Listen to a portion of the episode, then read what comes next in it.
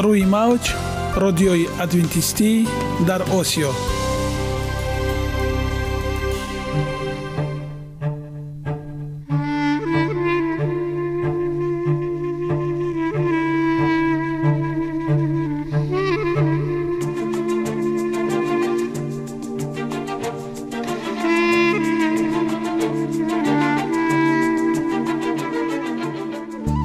با عرض سلام به شما شنوندگان عزیز، برای سعادتمندی و خوشنودی شما آغازگر برنامه امروز ایمان می شویم.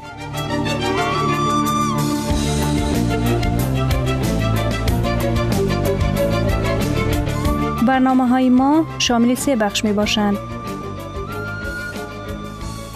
بخش اول سلامتی که در آن ما به شما طرز حیات سالم، جلوگیری از امراض و غذاهای سالم را پیشنهاد می نماییم.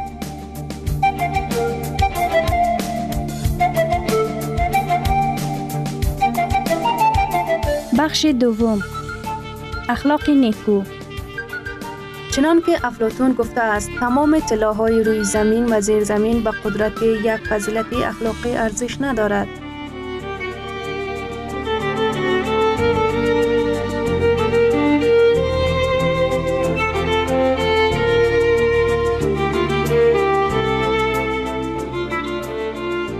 بخش سوم نور معرفت، رازهای نهانی نبوت‌ها در کتاب مقدس.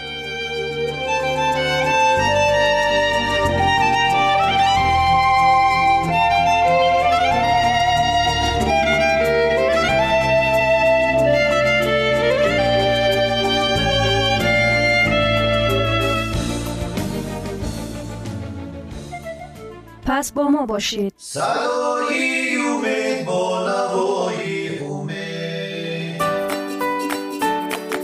جسم سالم عقل سالم. سالم بودن خوشبخت بودن است. خوشبخت بودن است.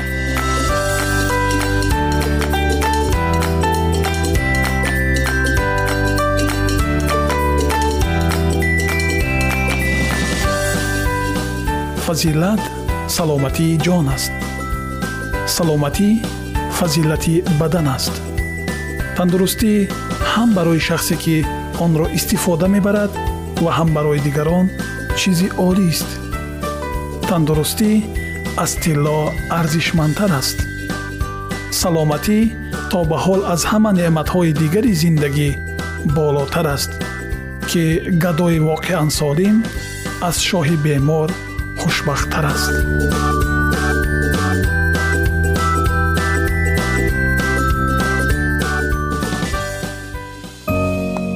این موضوع سلامتی شما می توانید در سامانه سلامت کلاب معلومات بیشتری پیدا نمایید.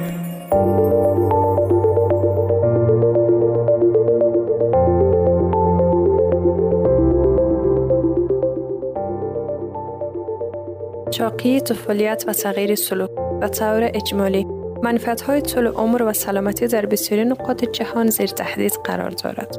چاقی طفولیت شاخص قابل اعتماد چاقی در سنین کهولت است.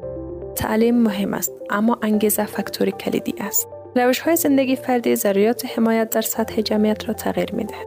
منظره‌های روحی، یک روش زندگی سالم‌تر مخصوصاً خوردن صرفه‌جویانه و داشتن فعالیت فیزیکی زیاد همراه با پیشرفت در علم طبابت در طول عمر در بسیاری نقاط جهان دخیل بوده است. آیا ما این فواید شگفت‌انگیز را حفظ خواهیم کرد؟ گرایش‌ها در میان نسل جوان چی‌ها هستند؟ سوال ذیل از یک شنونده برای ما می‌فهماند که حفظ عادات خوب آنقدر آسان نیست. من نگران نواسه ام هستم. او در حال چاق شدن است و او فقط چهار ساله است. من در مورد نگرانی هایم برای دخترم میگویم، اما چنین به نظر می رسد که او مایل به تغییر عادات آشپزی خود باشد. آیا کدام مشوره غذایی دارید؟ این واقعا ناراحت کننده است که وزن جمعیت انسانی سنگین‌تر از گذشته است. این به این خاطر نیست که افراد زیاد وجود دارد، اما به خاطر اپیدمی چاقی است. همراه با تقریباً یک ممیز شش بیلیون افراد در جهان بالای چهارده سال که اضافه وزن دارند و بیشتر از چهارصد میلیون چاق. اضافه وزن به کسانی گفته می شود که اندکس کتلوی بدنشان بین بیست و پنج الی بیست و نه ممیز پنج باشد. چاق به افرادی که اندکسشان بالای سی باشد گفته می شود. این اندکس به نسبت وزن بر قد ارتباط دارد. بدون در نظر داشت اینها زمانی که ما به سختی خم میشویم، افزایش بازگشت اسید معده داریم و یا در زمان بالا شدن از زینه ها به سختی نفس نفس میزنیم، اینها اعراض اضافه وزن هست. وزن بیست درصد زیادتر از نرمال دلالت به چاقی میکند. مشکلات ما با چاقی احتمالاً در حال افزایش است. اطفال چاق بعد از سن و تا بلوغ احتمالاً در کهنسالی چاق خواهند بود. یک طفلی که در میان سنین ده تا سیزده چاق هستند، هشتاد درصد احتمال چاقی در کهنسالی را دارد. اگر ما کاری انجام ندهیم، رشد سریع در این عرصه به وجود خواهد آمد. شنونده ما به یک مشکل بزرگ اشاره می کند. تغییر سلوک. فکر کردن به این که مشکل چاقی است آسان است. خب بنابراین ما میل داریم در مورد ارتباط میان چاقی و دیابت، فشار خون و امراض قلبی صحبت کنیم. اما تمام این آموزش ها اغلباً بی تاثیر هست. مردم گفته های ما را در مورد شحمیات و قند تکرار می دانند. البته آموزش دلیل برای تغییر یک فرهنگ مهیا می کند، با وجودی که منظور انجام دادن آن نباشد. حکومت ها همچنان از آموزش برای مشکلات صحی استفاده می کنند، اما آموزش مکانیزم اساسی تغییر نیست. تغییر دادن سلوک شخصی یا فرهنگی یک چالش عظیم است. بعضی اوقات ما فکر می کنیم که فقط با توسعه روش زندگی سالم می توانیم سلوک افراد را تغییر دهیم. این به تنهایی کار نمی کند. آموزش البته که مهم است، اما چه تعداد سیگارتی ها از خطرات سیگارت کشیدن با خبر نیستند؟ بسیار کم. اما کسانی که خبر هم دارند، با این وجود به سیگارت کشیدن ادامه می دهند. انگیزه و ارزش ها فاکتورهای عامل برای تغییر سلوک هستند. سلوک اینجا رفتار مادر بیشتر از نواسط چهار سال است. با وجودی که در این نقطه نواسط عادات چاقی را گرفته و تجمع حجرات شحمی که ممکن برای تمام زندگی باقی بماند صورت گرفته. شواهد قابل ملاحظه وجود دارد که نشان می‌دهد ارزش ها از طریق روابط با معنی و با اعتماد انتقال می‌کنند. ارزش ها تقریباً با درون آموخته می‌شوند و ستون فقرات فرهنگ‌های ما را تشکیل می‌دهند. اکنون در بسیاری مکان در نیمکره‌های غربی یک فرهنگ سمی موجود است که در ایجاد چاقی دخیل می باشد. کوشش نمودن تا مشکل چاقی را قضیه به قضیه در افراد حل کنیم برای افراد کمک می کند. اما هر قدر بیشتر فردی بماند، چاقی یک مشکل در جامعه خواهد ماند. چه زمان فرهنگ همبرگرهای پرچرب و غذاهای سرخ شده جدا مهار خواهد شد. تغییر در کنترل سیگارت ایجاد شد زمانی که به جامعه مشکلات آن نشان داده شد و محیط طوری طرح شد که در آن نواحی تعیین گردید که در آن افراد سیگارت نمیکشند موجود باشند. بعد از یک وقفه کوتاه ما برمیگردیم. با ما باشید. ما امروز در مورد یک مشکل در حال رشد صحبت میکنیم که عبارت از چاقی اطفال است. فرهنگ خوردن صرفه جویانه و کار زیاد همراه با پیشرفت سیستم صحی سبب منفعت‌های مهم و افزایش طول عمر در بسیاری نقاط جهان میگردد. هرچند که نسل جوان کمتر علاقه‌مند به روش زندگی که ما را دور میبرد هستند، چی کار میتوانیم انجام دهیم تا آنها را به این مسیر تحریک کنیم؟ سوالی را که ما داریم از یک مادر کلان نگران در مورد چاق بودن نواسعش و عدم علاقه‌مندی دخترش دریافت کردیم که ممکن برای دیگران هم وصفی باشد. خب برای ما هم مهم است تا رفتارهای شخصی را با فرزندان و نواسع‌های خود توسعه، حفظ و پیشرفت دهیم. این فقط رژیم آنها نیست که ضرورت به تغییر دارد، بلکه فرهنگ کامل آنها نیاز به تغییر دارد. ما از فرهنگ سلامتی صحبت میکنیم، اما در بعضی نواحی کارهای کمتر از حد مساعد و یا هم قبلا عملی گردیده است. ما به اثبات مطالعه در یکجا شدن روش‌های ما در بخش‌های صنعت غذایی و پشتیبانی قانون که از کیفیت غذای ما حفاظت میکند و روش زندگی سالم را توسعه می‌دهد ضرورت داریم. چی از طریق توسعه ورزش، فعالیت‌های بیرون از خانه، اشتراک در سپورت‌های مکاتب و غیره باشد. جامعه ما مشخصاً تنبل هست. ما نیاز به تغییر آن داریم. در اذهان ما صحت باید به حیث یک مسیر ارزش دادن ستایش به خداوند دیده شود و بیشتر از یک تقاضای خودی طول عمر برای چند سال و یا دوری از امراض مهلک دیده شود. هواری پول در مورد اثر عظیم ورزش‌های روزانه ما تاکید می‌کند و چنین می‌گوید: هر چیزی که می‌خورید، هر چیزی که می‌نوشید و یا هر کاری را که انجام می‌دهید، ستایش خداوند را انجام دهید. زمانی که آرزو می‌کنیم به خداوند احترام قائل شویم، ما به یک نگاره جدید در توسعه صحت داخل می‌شویم. از تمرینات ورزشی که قدردانی کرده ایم نفع خواهیم برد. بیایید آموزش را برای افراد ادامه دهیم، اما در جستجوی تغییر برای ملت باشیم. دوستان عزیز، شما می‌توانید سوالاتتان را با رقم پلاس یک سه هفت هشت شصت شصت هفتاد پلاس یک سه هفت هشت شصت شصت هفتاد در واتساپ ما نویسید. با لحظه تندرستی سالم بمانید.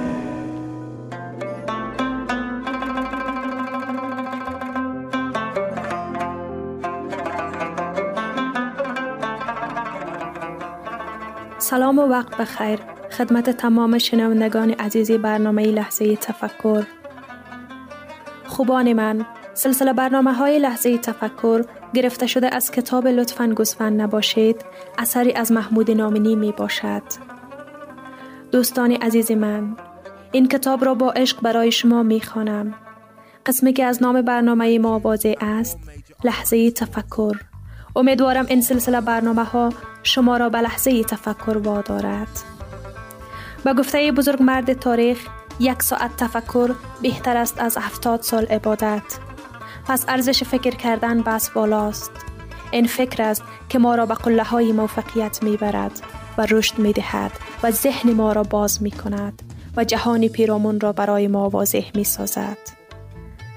تقاضای من از شما این است که هر برنامه را به دقت گوش دهید و به آن فکر کنید و اگر قسمتی و یا متنی بر دلتان نشست آن را یادداشت کنید و بارها و بارها تکرار کرده و به آن فکر کنید. و امید آن که دست در دست هم دهیم و انسان‌های بسازیم تا در فرداهای آتی لبخند را بر لبان خلق و خدا بنشانند و دست افتاده ای را بگیرند که همین دلخوشی ما را بس. اما به فرموده دانای دلبند دکتر علی شریعتی، این تمام چیزی است که می توانستیم، نه تمام چیزی است که می خواستیم. برایتان دل عاشق، ذهن جستجوگر، روح عصیانگر، نگاه پرهیزگر و زبان پرسشگر می طلبم. اینک به برنامه امروزی لحظه تفکر گوش فرا دهید.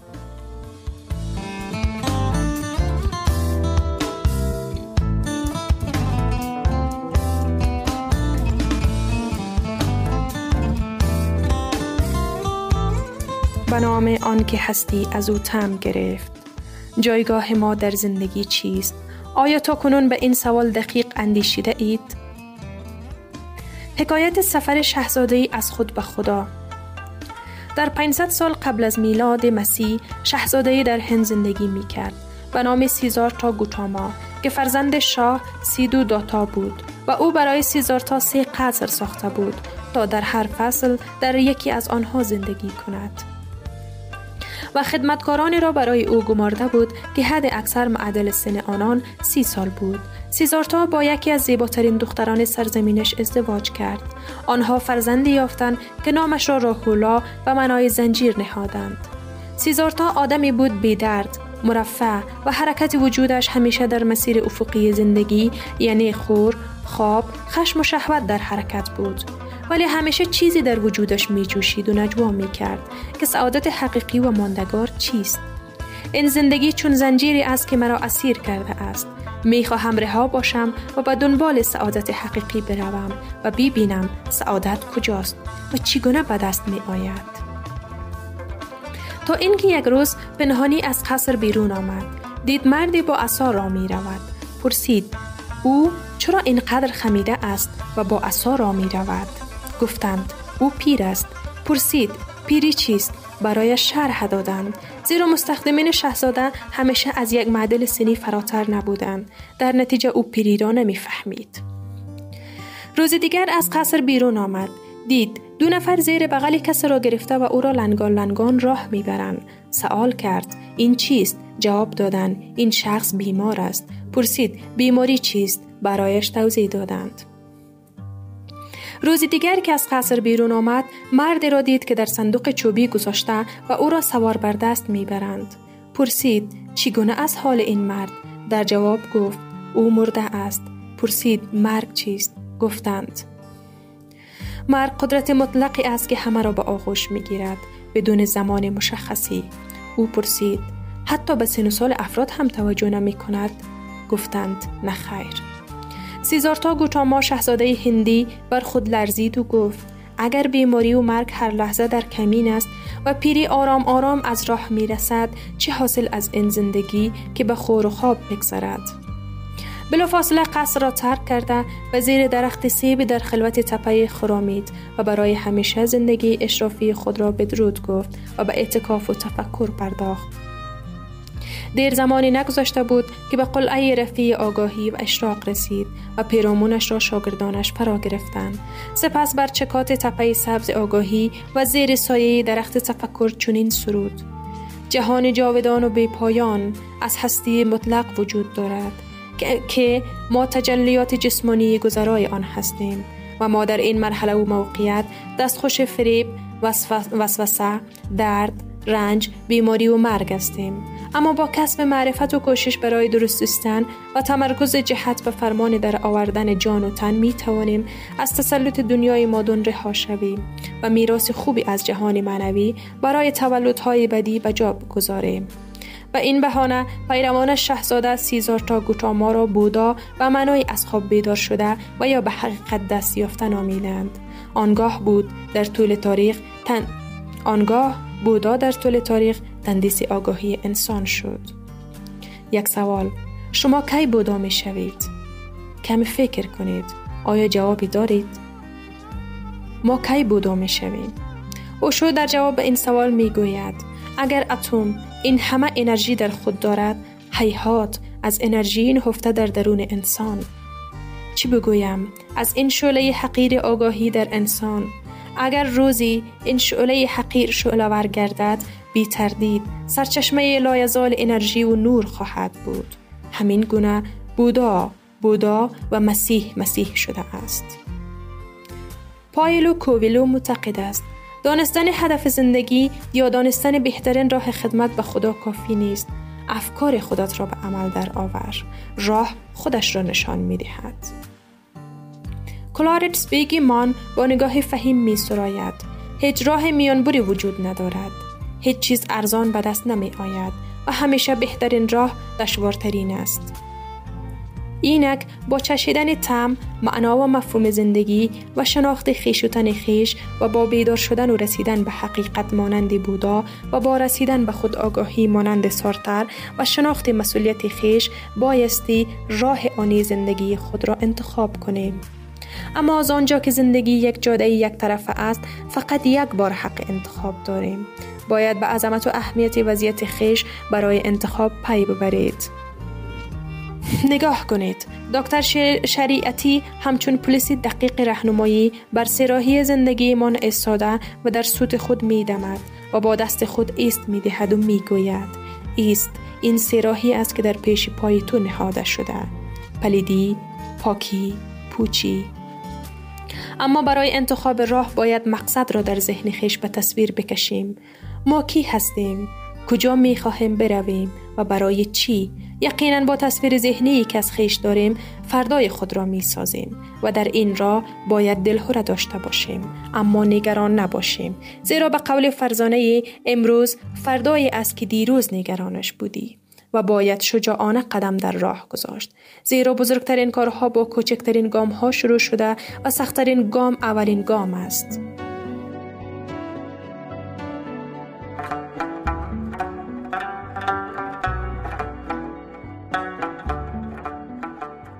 گرامی‌ترین ارزش خانوادگی اخلاق نیکوست و همانا با ارزشمندترین بنیازی عقل است.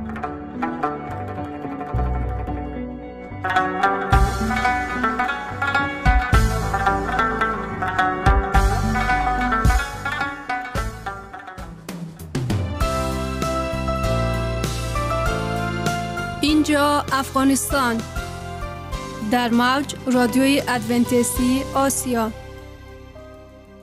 جدال بزرگ، ایلن جی وایت، نوزده یازده. اطلاعات درباره: مرور کلی. این کتاب الکترونیکی توسط ایلن جی وایت استیت ارائه شده است. در مجموعه بزرگتر کتاب‌های آنلاین رایگان در وبسایت ایلن جی وایت استیت گنجانیده شده است. بدون ایمان رضایت او غیر ممکن است. هیچ نام دیگری در زیر آسمان به مردم داده نشده است تا با وسیله آن نجات یابیم. اطمینان از عشق یک نجات دهنده برای برخی از این افرادهای بیچاره طوفان زده بیش از حد به نظر می رسید. آرامشی که برمغان آورد آنقدر بزرگ بود که چنان سیل نوری بر آنها ریخته شد که به نظر می رسید به بهشت منتقل شده اند. دستان آنها با اطمینان در دست مسیح گذاشته شد. پاهایشان بر صخره آثار کاشته شد. تمام ترس از مرگ از بین رفت. آنها اکنون می توانند و زندان و آدم خوار طمع کنند اگر از این طریق نام نجات دهنده خود را گرامی بدارند. کلام خدا را در مکانهای مخفی می آوردند و می خواندند. گاهی برای یک فرد، گاهی برای جمع کوچک که مشتاق نور و حقیقت بودند. اغلب تمام شب به این شکل سپری می شد. شگفتی و تحسین شنوندگان آنقدر زیاد است که فرستاده رحمت کم بود مجبور شد از خواندن خود دست بکشد تا زمانی که مژده رستگاری را درک کند. غالباً کلمات مانند این گفته می شود: آیا خدا واقعاً پیشکش من را می پذیرد؟ آیا به من لبخند می زند؟ آیا مرا عفو می کند؟ در پاسخ خوانده شد: بیایید پیش من ای همه زحمت کشان و گرانبارها و من به شما آرامش خواهم داد. مردم وعده ایمان را درک کردند و پاسخ خوشحال کننده شنیده شد. دیگر زیارت طولانی نمی توان کرد. دیگر از سفرهای دردناک به عتبات عالیات خبری نیست. من ممکن است همان طور که هستم گناهکار و نامقدس نزد عیسی بیایم و او دعای تو را رد نخواهد کرد. گناهان تو آمرزیده شود. گناهان من، حتی گناهان من ممکن است بخشیده شوند. موجی از شادی مقدس قلبها را پر می کرد و نام عیسی با ستایش و شکرگزاری بزرگ می شد.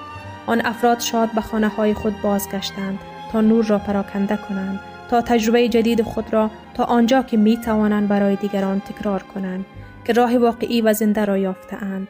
قدرت عجیب و بزرگی در کلمات کتاب مقدس وجود داشت که مستقیما با قلب کسانی که مشتاق حقیقت بودند صحبت می کرد. این صدای خدا بود و کسانی که می شنیدند قانع می شدند. رسول حق به راه خود ادامه داد، اما ظاهر متواضع، صداقت، جدیت و شور عمیق او موضوع تذکر مکرر او بود.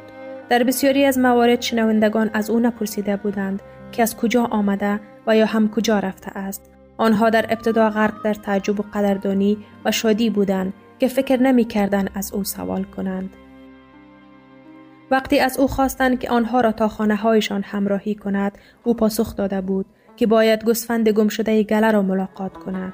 آنها پرسیدند: آیا او می تواند فرشته ای از بهشت باشد؟ در بسیاری از موارد رسول حقیقت دیگر دیده نشد. او راه خود را به سرزمین های دیگر رسانده بود و یا هم در سیاهچال ناشناخته زندگی خود را سپری می کرد، یا شاید استخوانهایش در جایی که حقیقت را شهادت داده بود سفید می شد. اما سخنانی که او بر جای گذاشته بود قابل نابودی نبودند. آنها کار خود را در دل مردم انجام می دادند.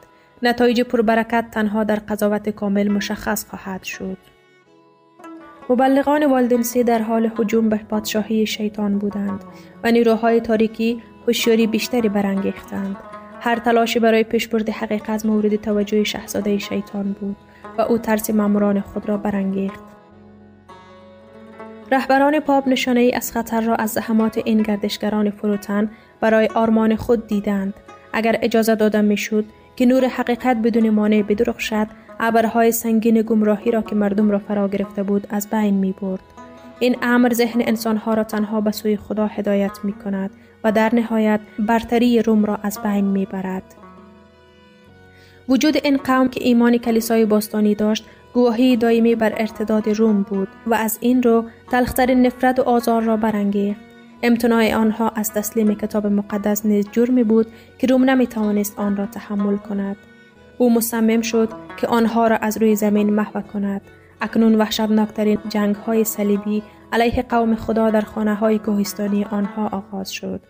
ماموران تفتیش عقاید در مسیر آنها قرار گرفتند و صحنه سقوط حابل بیگناه در برابر قابل قاتل اغلباً تکرار می‌شد.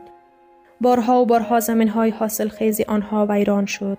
خانه‌ها و کلیساهای آنها را از بین بردند و طوری که در جایی که روزگار مزارع شکوفا و خانه‌های مردم بیگناه و زحمتکش بود، تنها یک بیابان باقی ماند. همان طور که وحشی درنده از طعم خون خشمگین‌تر می‌شد، خشم پاپست‌ها با رنج قربانیانشان شدت بیشتری می‌گرفت. بسیاری از این شاهدان برای ایمان خالص در سراسر کوه‌ها تعقیب شدند و در دره‌هایی که در آنجا پنهان شده بودند توسط جنگل‌های عظیم و قله‌های صخره محصور شدند. هیچ اتهام علیه شخصیت اخلاقی این طبقه ممنوعه قابل طرح نیست. حتی دشمنانشان نیز آنها را مردم صلحجو، آرام و پارسا اعلام کردند. گناه بزرگ آنها این بود که خدا را مطابق میل پاپ پرستش نمی کردند. برای این جنایت هر تحقیر، توهین و شکنجه‌ای که انسان‌ها یا شیاطین می‌توانستند ابداع کنند بر آنها انباشته شد. زمانی که روم در یک زمان مصمم به نابودی فرقه منفور شد، توسط پاپ صادر شد و آنها را به عنوان بدعت‌گذار محکوم کرد و آنها را به سلاخی تحویل داد. آنها به عنوان افراد بیکار یا ناصادق و یا بی‌نظم متهم نشدند، اما اعلام شد که آنها ظاهر پرهیزگار و قداست دارند که گوسفندان گله واقعی را اغوا می کند. بنابراین پاپ دستور داد آن فرقه شرور و منفور بدخیم ها اگر از طفره رفتن امتناع می ورزند، مانند مارهای سمی له شوند. اما آیا این مقتدر مغرور انتظار داشت که دوباره آن کلمات را ملاقات کند؟ عیسی، تو این کار را برای من کردی. از همه اعضای کلیسا خواست تا به جنگ صلیبی علیه بدعتگزاران بپیوندند و عنوان انگیزه برای پرداختن به این کار ظالمانه از همه دردها و مجازاتهای کلیسایی ام از عام و خاص مبرا بود. همه کسانی که به جنگ صلیبی پیوستند را از هر گونه سوگندهایی که ممکن بود می‌خوردند رها کرد. مالکیت آنها را بر هر ملکی که ممکن است به طور غیر قانونی به دست آورده باشند مشروعیت می‌بخشد و وعده بخشش همه گناهان را به کسانی می‌داد که باید هر بدعتگزار را بکشند. تمام قراردادهایی که به نفع والدنس ها بسته شده بود را باطل کرد و خانواده هایشان دستور داد که آنها را ترک کنند. همه افراد را از هر گونه کمکی به آنها منع کرد و به همه افراد اجازه داد تا اموالشان را تصرف کنند. این سند با وضوح روح استاد را در پشت صحنه آشکار می کند. این غرش اژدها است و نه صدای مسیح که در آن شنیده می شود. رهبران پاپ شخصیت‌های خود را با معیار بزرگ قانون خدا منطبق نمی‌کردند، بلکه معیار را به تناسب خودشان برپا می‌کردند و مصمم بودند که همه را وادار به انطباق با آن کنند، زیرا روم می‌خواست وحشتناک‌ترین تراژدی‌ها را به اجرا درآورد. کاهنان و پاپ‌های فاسد و کفرآمیز کارهایی را انجام می‌دادند که شیطان برای آنها تعیین کرده بود. رحمت در فطرتشان جایی نداشت. همان روحی که مسیح را مصلوب کرد و حواریون را کشت، همان روحی که نورون تشنه به خون را علیه مؤمنان در زمان خود برانگیخت تا زمین را از شر کسانی که محبوب خدا بودند پاک کند. آزار و شکنجه هایی که برای قرنها بر این قوم خدا ترس صورت می گرفت، با صبر و استقامتی که نجات دهندهشان را گرامی داشت تحمل شد. با وجود جنگ های صلیبی علیه آنها و قصابی غیر انسانی که در مرز آن قرار گرفتند، آنها همچنان به اعزام مبلغان خود برای پراکنده کردن حقیقت گرانبها ادامه دادند. آنها تا حد مرگ شکار شدند، اما خون آنها بذر کاشته شده را سیراب کرد و ثمر داد. بنابراین والدنزی ها قرنها قبل از تولد لوتر برای خدا شهادت می دادند.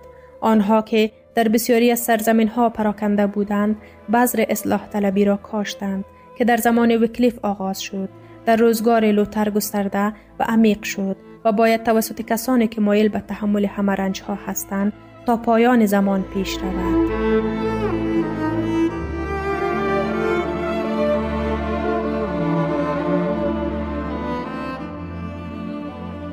شنوندگان عزیز، در لحظات آخری برنامه قرار داریم.